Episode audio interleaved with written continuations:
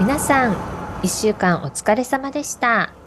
毎週土曜日配信のメルボルンの街角トーク始まります。この番組では最近のオーストラリアの面白いニュースや話題を中心に異文化生活の中で気づいたことどうでもいいことをカフェの街メルボルンから楽しくお届けします。こんにちは。ゆらりくらり異文化生活を楽しんでいるメープルです。どうもこんにちは。異文化生活流して流されてのまきじです。はい、えっ、ー、と今日は2023年最初の配信になりますよね。はい、まきじさん、明けましておめでとうございます。明けましておめでとうございます。本当に今年もよろしくお願いします。はい、よろしくお願いします。メルボルン年末年始、まきじさんどうでした？年末年始は特に何もなかったので、うんうん。うん、でもすっごく暑かったでしょう。31日1日と驚くほどの猛暑だったでしょ猛暑だったわ。そうだそうだ。もうね私はほらあの昨年感染したじゃない、うん、あそこからもう味覚嗅覚があまり戻ってきてないっていうかまだ完全じゃないから、うん、あの美味しいものを食べたりっていうのが。あそうだよね。作りたくもない作りたくない。暑くて作りたくない。それでなんかそういう味がわからないから作りたくない。そういうのもあってまあ年越しそばは食べたけど、うんうんうん、それ以外は全く。そうか。このね年末ってクリスマスがあってそして日本人はまあお正月ねがあってとかって美味しいものを作ったり食べたりするシーズンだけどちょっと今年はお休みっていう感じ。うん。かな、ね、私はね年末31日、うん、メルボルンはすごく花火が上がるでしょ毎年。うんうんうん、で、えー、と何年か前にあのシティの方に花火見に行ったことはあるんだけど今年はどうしようかなと思っててでも実際にはねシティではなくてちょっと離れたところから今回ちょっと見てみようと思って、うん、で行ってみたんだけど初めて行く場所だったからどこから花火がよく見えるかちょっと分かんなくて、うん、そのポジションに失敗してあんまりよく見えなかったんだけど。えどこから？あのね今回はねウィリアムスタウンの方から見ようと思って。西側か。そうなの、そうなの。うん、で、えっ、ー、と、あちこちいろんなスポットで見れますよっていうウェブサイトみたいので書いてあって、じゃあ今回ウィリアムスタウンの方に行ってみようと思ったんだけど、ビーチではないんだけど、海の海岸海岸じゃないか。行ったことあるからわかるけど、うんうん、あそこが、えっと、ずっと人がたくさんいて、えどこがいいんだろうどこがいいんだろうあそこからシティの方が見えるのね、うん、だからそこのシティで上がる花火が見えるんだけどっていう、うん、なるほどそう何時頃に行ったのえっ、とカウントダウンに合わせていったから11時過ぎぐらいに行ってうん、でそこで待ってたんだけど、えー通常シティの花火の時は DJ ブースとかが設けられてるから、うん、こうカウントダウンもそういうこうマイクとかでみんなでこう321みたいなのが始まるんだけどあのそういうのが全くないもう普通の人たちが集まってるような感じのところだから、うん、カウントダウンどうしたらいいんだろうってこう携帯見ながらあもうすぐあと10秒あれ？あと8秒ってなってたら周りからやっぱり自然に「はいって」とかなってきたからうん、それで「ハッピーニューイヤー」みたいな感じで。うん。そう私はさ何 YouTube かなんかでライブでやってるのかなと思ってネットの方で、うんうん、見たんだけどメルボルンって全然入ってきてなくてライブが。シドニーしかなかったんだよね。それでだからシドニーの方のこう映像だけを見てて、うん。うん、そうだからシドニーのカウントダウンに合わせてっていう感じだったんだけど。そうだね。一応ね。やっぱさシドニーの方が大きいよねもちろんそうだよね。テレビでやってるのはもうメインはシドニーだし、うん、やっぱりあのハーバーブリッジと、うん、あと海のあのオペラハウスのところね、やっぱ綺麗だからね綺麗なもの、うん、だからすごく毎回、えーと、テレビで見る時テレビで年越し見ながら年越しの時はあのシドニーの花火でなっちゃうよね。年越しになっちゃうよね。そう。そう。で次の日1日すごく暑かったからもうもう一歩も外に出なくて、うん私もずっと家にいてうん。で時々テレビを見てたらやっぱりえっ、と年越しってオーストラリアが一番早いでしょ？メルボルンの時間が一番早くて、だんだんとイギリスとかうんうんこうヨーロッパの方が、あのハッピーニューイヤーみたいなのがニュースでやってて、うんうん。そしてそういういろんな国のニューイヤーズの様子みたいのをこう、パッパッパッパって紹介してたんだけど、でまずオーストラリアハーバーブリッジ、うん花火でバーって他のところもバーハッピーニューイヤーってみんながパーティーっぽくてパッと画面が切り替わったら、大きな鐘をうんうんボイーンって作る。日本日本 急に急に地味になっちゃう。あれ？たくさん人とかも映らなくて、うんうん。そのお坊さんがボイーンってやってるのが一こう瞬厳かな感じで。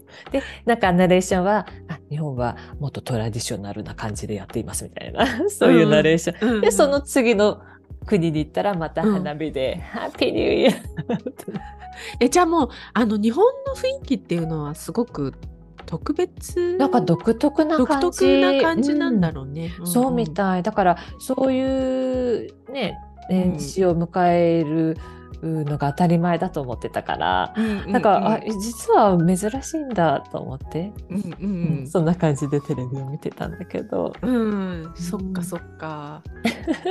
私も全然なんか暑くて暑くて1日なんて何やってたんだろう私あんまり覚えてないな何をやってたかなんて。もう出られないぐらい暑かったよね確かうん30、出られないくらい暑かった。36、7度とかじゃなかったかな。そう。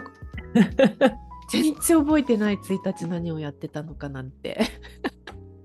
でその後またねあの今日なんてすごい寒いじゃない あそうだね結構涼しい昨日雨降ったんだっけ？そう今日今だって20度ぐらいよそっか20度切ってるわ今これがねメルボルンの夏ですよね。そう猛暑の夏。そうセータークール着たダウンがそうすぐ。クールチェンジか。クールチェンがジがあるから。うん。ねまあこんな感じで今年もメルボルンからあーメルマチトーク、えーお届けうん。したいと思います。はーいい。メルボルンの街角トークメープルとマキジーがお送りしております。今日はずっと保留になっていた私のアメリカの話、うんうん。うん、ちょっとしようかなって思ってて、うん。あの実際の景色の話とかどんな感じだったかっていうのはインスタグラム。私のインスタグラムとか私のノートの方に随時アップはしていく予定なんですけど、うんまあ、全体を通しての印象みたいな形でうん。このポッドキャストでは話したいかなってうんうん思ってます。あ聞きたい。えマキジーさんどこどこにまず行ったんだっけ？まず行ったのが友人があのアリゾナ州のフェニックスに住んでるので、んアリゾナのフェニックスにまず行きました。うん。うん、私の最初印象としてもうこれは空港で思ったことなんだけどうん。最初に降り立ったサンフランシスコうん。で思ったことなんだけど、昔行った時にはあのアメリカのコーヒーっていわゆるアメリカンとか言われるやつでみんなあのドリップコーヒーかなんかでこう注ぐやつあるじゃない？わかる、うんうんデニーズとかでデニー出てくる。ズとか出てくる。そう。まさにあれ。うん。ほほぼあれが主流だったのにカプチーノとかうん。ラテってメニューが出てて、あー。あって思ったのね。えそういうの前は全然なかった？なかったの。なかったからああそういうのが増えたんだなって思ったのね、で実際に友人たちに会ったらその友人たちもあの家に昔はそれがあったのよ。そういうドリップのこう継ぐやつで毎朝飲んでたんだけど、うん。それがもうなくなっててうん。それで彼女たちもカプチーノとかを飲むようになってたのね。えー。そう。でその友人たちもねあのメルボルンに来た時には、昔はカプチーノとかそういうのの感覚がよくわからなくて、うん2人が飲んでるものに近いものっていうことでロングブラックにうんうん。ちょっとミルクを入れるみたいな形で注文してあげて飲んでたっていう感じなのに、うん。今はなんか普通にカプチーノをカフェに行くと注文してるっていう風に 変わってたからあ変わってると思ってびっくりしたの。えー、かコーヒーカルチャーがちょっと変わったコーヒーカルチチャーがね結構変わったっていうか。えマケリさんのお友達はお家でどうやってそのエスプレッソコーヒーを飲んでるの？マシーン？うん、今はマシンじゃなくてそれこそ、えー、とドリップで飲んでるんだけどブレンドコーヒーを、うん。あのそれこそハリオのあるじゃない、ああ、うん。そっかそっか。あの落として飲むやつ落として飲むやうんうんつで、うん。今なってるんだけれどもカフェに行くとちゃんとそういうカプチーノを注文してっていう感じで、で、まあ、全体的に確かに当たり外れはかなりあってうん。アメリカは、うん。うん、まだ場所によってはめっちゃくちゃ薄くって、うんううん。ん、なんかお湯のお湯にミルクを入れて飲んでるみたいな そんな雰囲気のところもあったりするんだけどメルボルンとかってやっぱシティ周辺とか、まあ、なってくると割とどこ行っても当たりっていうか、うんそれなりに美味しく飲めると思うんだけど、そういう感じではなくてその当たり外れの差が激しい、うんうん。うん激しかったりするしどちらかって言ったらラテよりもカプチーノの方が主流で美味しいっていう感じかな私の感覚でいくと。ああそうなのね。そう。カプチーノの方がこっちでいうラテみたいな形ででちうん。カップもちっちゃいのとかあるんだけどラテを頼んじゃうとななぜか知らないけどカップが大きいのしかなくて アメリカサイズ。そう。であ味も薄いっていうことがすごく多いのね、だから、うん、カプチーノが今のところアメリカではあ主流なのかなって。あコーヒー好きの人が好きなコーヒーはカプチーノのそうかな？そコーヒーの味がたくあのよくするっていううん感じ、うん、そう、そういう感じだった。でも本当に変わっててでいろいろと2人もそのコーヒーが好きだからうん。あの美味しいカフェとかをいろいろと場所場所によって知っててそれであそういうところ行くとあなんかここってメルボルンっぽいなってすごい思ったりしてカフェ。うん。あなんかもう入った瞬間にここってメルボルンっぽいなって思うと大体美味しいんだよね。あーそうなんだね。そうそうそう。内装とかもちょっと雰囲気的に、そんな感じのところもあったりして、うん。本当に美味しいところはもうメルボルンと同じっていう感じでうん美味しくて、うんうんうん。でももともとアメリカだってシアトルの方とかってカフェカルチャーがそうだよね。スターバックスだもんね、そうあったからさ。アリゾナにもスターバックスある？あったかな。かけなかった？出かけなかったからよくわかんないけど、うんうんうん。うんそう。でカフェカルチャーアメリカとかシアトルとかそのポートラオレゴン州のポートランドとかは結構カフェカルチャーが割と盛んっていう感じで、だんだんなんか降りてきたっていう感じなんだと思うんだけど、うんうん。そうだから今回はどこへもう行く前にはああうん。もうコーヒー切れで私大変だなと思ってたの。うん。もうコーヒーあー切れたと思って美味しいコーヒーが飲みたいと思ってきっとあーどうしようと思ってたんだけどそういう心配がだから今回全然なかったの。あうん。ーそうなんだね。私もね、よく聞くメルボルンの人が旅行に特にアメリカに行くと、うん。もうコーヒーがあの恋しくなるっていうそコメントをよく聞いてたから。う、うんうん、そう。でも今はもうかなり解消されて、うんうんうん。美味しいところは美味しいから。へえそうなそれは嬉しいね。そう。それは良かったかなって思った。うん。まあ、それが一つ目でうんでねアメリカ全体の印象なんだけどアメリカ人の笑顔が減ったね。あそうなんだ。そうやっぱコロナのせいかなって思うんだけどうん。いろいろあったじゃない？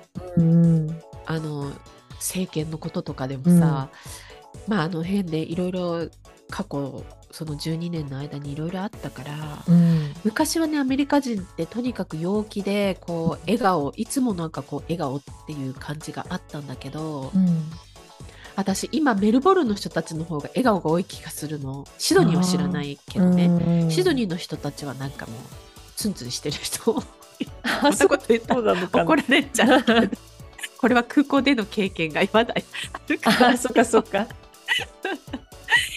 そうだけどメルボルンの人たちの方が今は笑顔が多いかなって思ってしまってアメリカ人すごくあのフレンドリーな屈託のない笑顔っていうか、うん、あれがすごく減ったなと思ったの。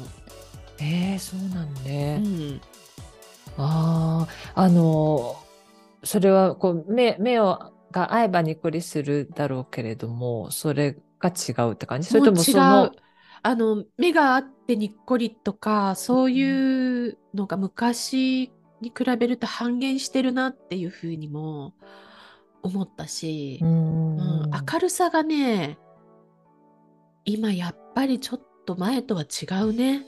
そうなんだ。違う。もうね、マスクとかはしてないから顔全体は見える状態であっても、やっぱりそういうのは感じる、ね、うん、うん。メルボルンの方が明るいかなと思っちゃう、逆に。そうか、なんだろうね。なんでだろうね。うん、メルボルン、あんな長いロックダウン経験していながら、うん、メルボルンの人たちの方が明るいかなって思ってしまう。うん、やっぱりいろいろあったのかなって、アメリカは、うん過去12年の間に、うん、すごいそれを感じた。うん。だけど若者のメイクとかこのファッションっていうのは、SNS の普及によりだと思うんだけど、差が縮まってるような気がしてあんまりなんかオーストラリアも、アメリカも変わらないっていう感じになってきてるトレンドみたいなもの。トレンドトレンドみたいなものとか、うん、特にメイクはさやっぱりアメリカ流メイクっていう感じで昔は割と派手な女性たちが派手なメイクしてたんだけど、うん、今はいやあんまりなんかオーストラリアと変わんないなっていう感じで着てる洋服もあんまりなんか差がないかなっていうふうに思うようになってきた。だから意外と錯覚を起こしちゃう時とかあって自分があれどっちにいるんだ みたいな。そうだよね、うん、声が聞こえてこなければ分かんないもんね。アメリカのね英語が聞こえてくればあのそう。あれだけどそうじゃない場合は、ね、そう。じゃない場合はなんかあオーストラリアにいるのかなみたいな感覚にもなってしまって、うん。まあ、だけどやっぱり物は多いよねアメリカの方がいろいろ便利なものも多いし、うん、物が豊富っていうのはすっごく感じる。ほら日本に帰った時にやっぱさそういうふうに感じるわけじゃん。うんうん、それと同じ多いでしょ？それと同じことをアメリカに行くとやっぱり感じるのよ。あ本当？え具体的には日用品とかそういうものにしてもそうって感じ？日用品にしてもそうだし食べ物とかもなんとなく感じたし、うん、便利さっていうところですごく驚いたのが、うん、あのアマゾンの速さ。あロードトリップをしながら、うん、転々としてたわけなんだけど、うん、まあ予想通り私はいろんなものをなくしたのね。えー、明智さんうっかりうっかり屋さんなの？そうなの。で最初にえー、っとなくしたのがなくしたっていうか、うん、iPhone のチャージャー、うん、あれをホテルに置いてきてしまって。なくしてるよそれ。なくしてるでしょ。それでその後にあのカメラのレンズのキャップあれをどこかで落としてしまって、うん、うんであれキャップないとやっぱりゴミとか砂とか入っちゃうから、ないとダメでしょ。でそしたらどうしようと思ってたら、もうすぐ友達が Amazon でオーダーすればいいよって言って、で、Amazon でパパパってオーダーして、あ、明日つく、今やっちゃうと明日になっちゃうからどうしようとかって言って、うん、オーダーするともうその日のうちか、早ければその日のうちか、うん、場所によってだけどね、うん、もう翌日には届くっていう状態なの。それでその滞在しているところに届け届けてくれるわけよ。だからなんかもうノーハッスルみたいな感じで、うん、なくしたら、はいはいじゃあもうじゃあお出しようねみたいな感じでそれで行ったところにはもう届いてるみたいなすごいね、ウーバーイーツみたいな感じぐらい。ウーバーアマゾンじゃないよみたいな感じで。もうすごいね。だから、そんなになくしたっていうことで焦らなくても、あ、どこのお店探さなきゃとかって探しに行く必要なくて、アマゾンパパってアクセスしてすぐオーダーすればすぐにも届くみたいな。すごいね。え、でも日本もそうなのかわかんない。オーストラリアじゃありえないじゃん。なありえないい。ね。うんもうだって来るっていう、届くっていう日に来ないし、今から届きますっていうテキストが入ってるのに、やっぱり届きませんっていうテキストが翌日になりす。ますみたいなさそういう感覚じゃない？オーストラリアって、だからありえないでしょ？アメリカすごいのよ。すごいね。うんじゃあそれでそのチャージャーもキャップも手にそう手に入ってたの？そうえー、びっくりだね。びっくり。だから旅しながら何かをなくしてもすぐうん。アマゾンで、安心材料が見つかっちゃったね。そう。忘れないようにしようって気をつけるんじゃなくて、忘れても大丈夫。大丈夫みたいな。本当にそういう感じでびっくりした、日本もそうなのかな？よくわからないけど日本は。日本も割と、えっと朝頼んですっごく早くてその日の夜とかねそういうのも聞いたことがあるからきっとあるんじゃないかなそういうあのね。特急サービスみたいなのが。あるんだね、うん。へえこれはでも私はまあオーストラリアに住んでるからうん。驚いた。うん、それはびっくり。ううん。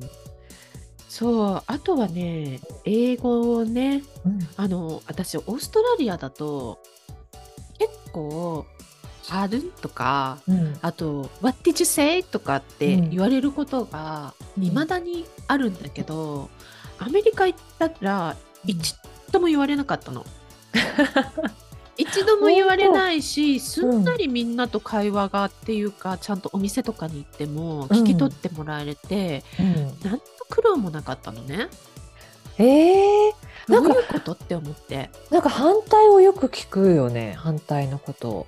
マジで？うん、なんかアメリカ人はアメリカ英語じゃないと全然こう分かってもらえないっていうことで、だから全然こう分かってもらえないんだけどうん。でもオーストラリアとか特にメルボルンとかは、うん。あの第二言語が英語の人も多いから、うん。割とこう聞いてくれる、まあ、うん。通じてるかどうかは別としてこう聞いてくれる感覚があるって言って。でもアメリカ人は通じないなと思ったらもうなんか聞いてもくれないみたいななんかそれでそれが全然なかった。えー逆だった私は。でも、藤さんの英語がもともとすごく、えーの、アメリカにいたこともあるから、アメリカ英そうア語。メリカだから英語なのかな？でも私オーストラリアにいる時はそれなりにオーストラリアの英語だしうん。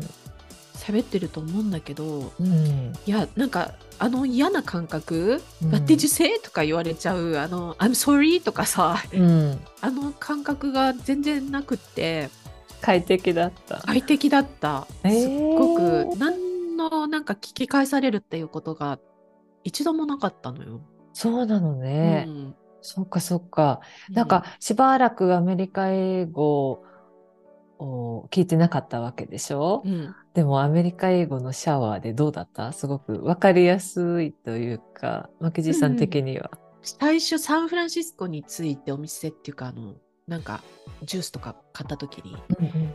まあ、聞いてあ来たアメリカ英語だって思ったけど まあすぐ慣れたかなでも。割とすぐに慣れてうん、今アメリカでもみんなさ結構「Have a good one」って言うからああ、そうなのね。そうみんなお店とかやっぱりオーストラリアと一緒で、うんうん、みんな「Have a good one」ってえー、じゃあワールドワイド。ワールドワイドなオーストラリアなだけかなのかなと思ってたけど、トラリアアメリカでも全然普通に使っててうんあ、そうなのね。そうああ、それは発見だね。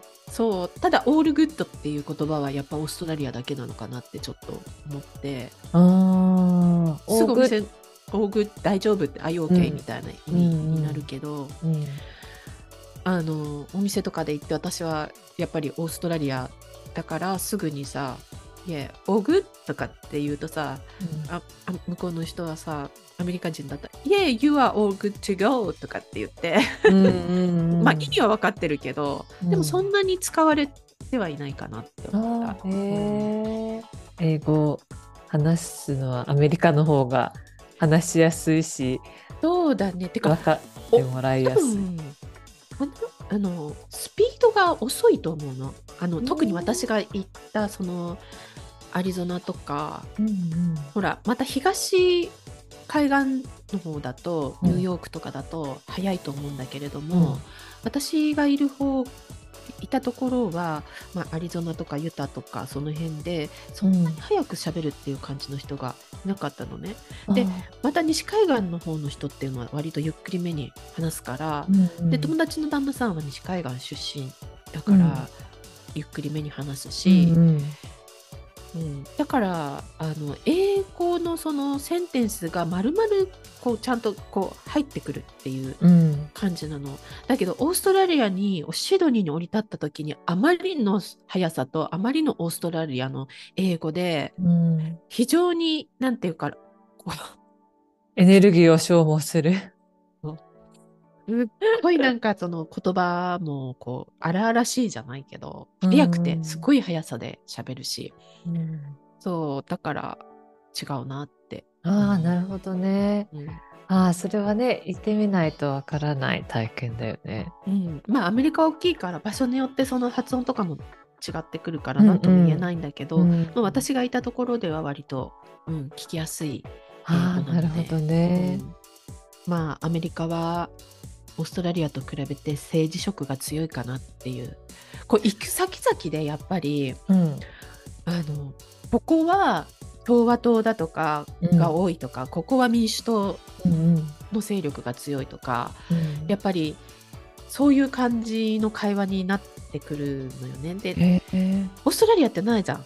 ここはメルボルンだからレイバーだとか、まあねそのエリアによってはあるけれどね、うん、こちらどこどこは強いみたいなね。そう。だけどさなんかそこまで強い感じはないじゃん。で誰をしどっちの政党せなんていうの？支持してるとかって強くそういうふうに主張する人っていうのが、うん、あいない。まあ時々まあ私の友達の旦那さんとかではいるけれども、うん、でもそんなにさ主流っていうかなんていうのそういうことを話すとかさないじゃない、うんうんうん、でもやっぱりアメリカってそういうのがすごく強い政治色っていうのが強い自分はどっちをこうサポートしてるっていうようなその主張感っていうかさ、うん、そういうのも強いなって思って、うんうんうん、あとはまあ、政治とは別としても例えば自分はどういうブランドが好きだとかさ、うん、そう自分はどういうあのなんていうのアーティストが好きだとかさ、うん、自己主張が？自己主張がそうそうすごくこうあるなって思ったの。オーストラリアってそこまでのってないよね。どうなんだろうね、あんまり私はあんまりちょっとなどうだろうね。ローカルの人たちのがあんまりなくてよくわからないんだけど。ないような気がするんだよね、うん、あんまりそういう話を聞いたことがなくて周り近所さんご近所さんとかで話す時もさ、うん、うん、やっぱオーストラリアってオーガニックとか自然とか動物とか、うんうん、そういうイメージだからなんかそんな話が多くて、うん、なんか雑草が多くてとかさ。そういう話。鳥がとかさ、うん、そういう話が多い多いような気がして。ああ、うん、そっか、うん、どうなんだろうね。日本とかでもほらなんだっけ政治の話はあまりしないし、うん、あとなんだっけ何何はしちゃあんまり良くないっていう宗教と政治。宗教と政治、うん、そうだあとなんか野球の話もあんまりしない方がいいとかあそうなんだ、ね、なんか野球ファンがさ、ね、あ興奮しちゃうから。そうそう。だけどああでもオーストラリアメルボルンは AFL の話。そう AFL の話ですごいじゃん、うん、うんだけどうん、AFL の話はするけどどうなんだろう。そのくらいじゃない？結構興奮して話をするっていう感じでさ、うん、政治とかあんまり話さないし。そうだね。逆にあんまり話さないようにしてんのかな？どうなんだろう。あの例えばさこっちで選挙がある時ってこう選挙を、をする場所に行くでしょ？そうすると、うん、いろんな政党の人たちがこうビラを配ってお願いしますって言って、うんうん、でそういうのをさ自分があ入れたい政党じゃない人であってもとりあえずみんなこう受け取って受け取って、うんうん、それであの選挙に行くっていう感じみたいなんだけど、うん、でももしかしてアメリカだと私はここあれしてますっていうので違う政党の人のビラは受け取らないとかなんかそういうリアクションもあったりするのかな。と。ことなんだろうね。わかんないけど。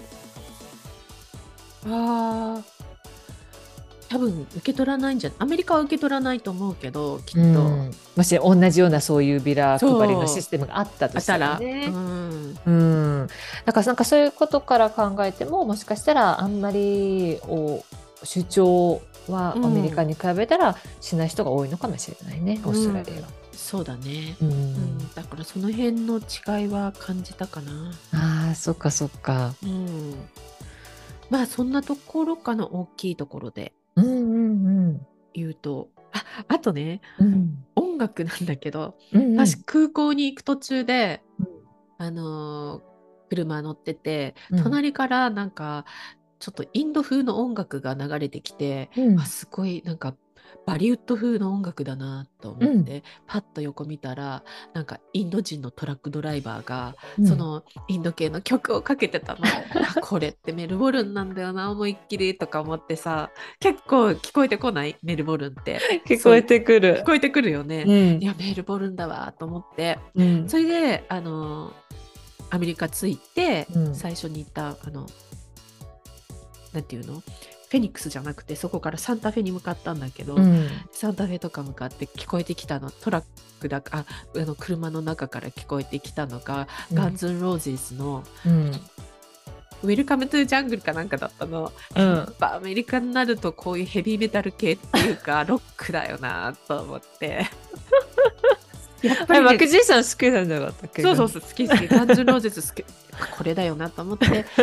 結構やっぱりねあのアメリカにいるとロックが聞こえてくる。うん、そうなのね。ロックが圧倒的に多く聞こえてくるんで、うんうん、あんなバリウッドのね、インドの曲、うん、聞こえてこないね。本当、うん、あの私あのなんだっけねえーと、年明けの花火をウィリアムズタウンっていうところで、えー、見たってさっき話したでしょ、うんうん、あのエリアってすごく大きなお家が海岸沿いというか、ね、海の近くに大きな家がたくさんあって、うん、でそこの家でみんな集まってやっぱり年越しのパーティーみたいのをしてる人が多かったのね。うん、でみんなそれぞれガンガン音をな鳴らしててミュージックを。うんうんうん、で多分年代がわかるそこで、うん。うん、あここの家族はあなんかこのぐらいの年代なんだな。で中にやっぱりボリウッドのミュージックガンガン鳴らしてて。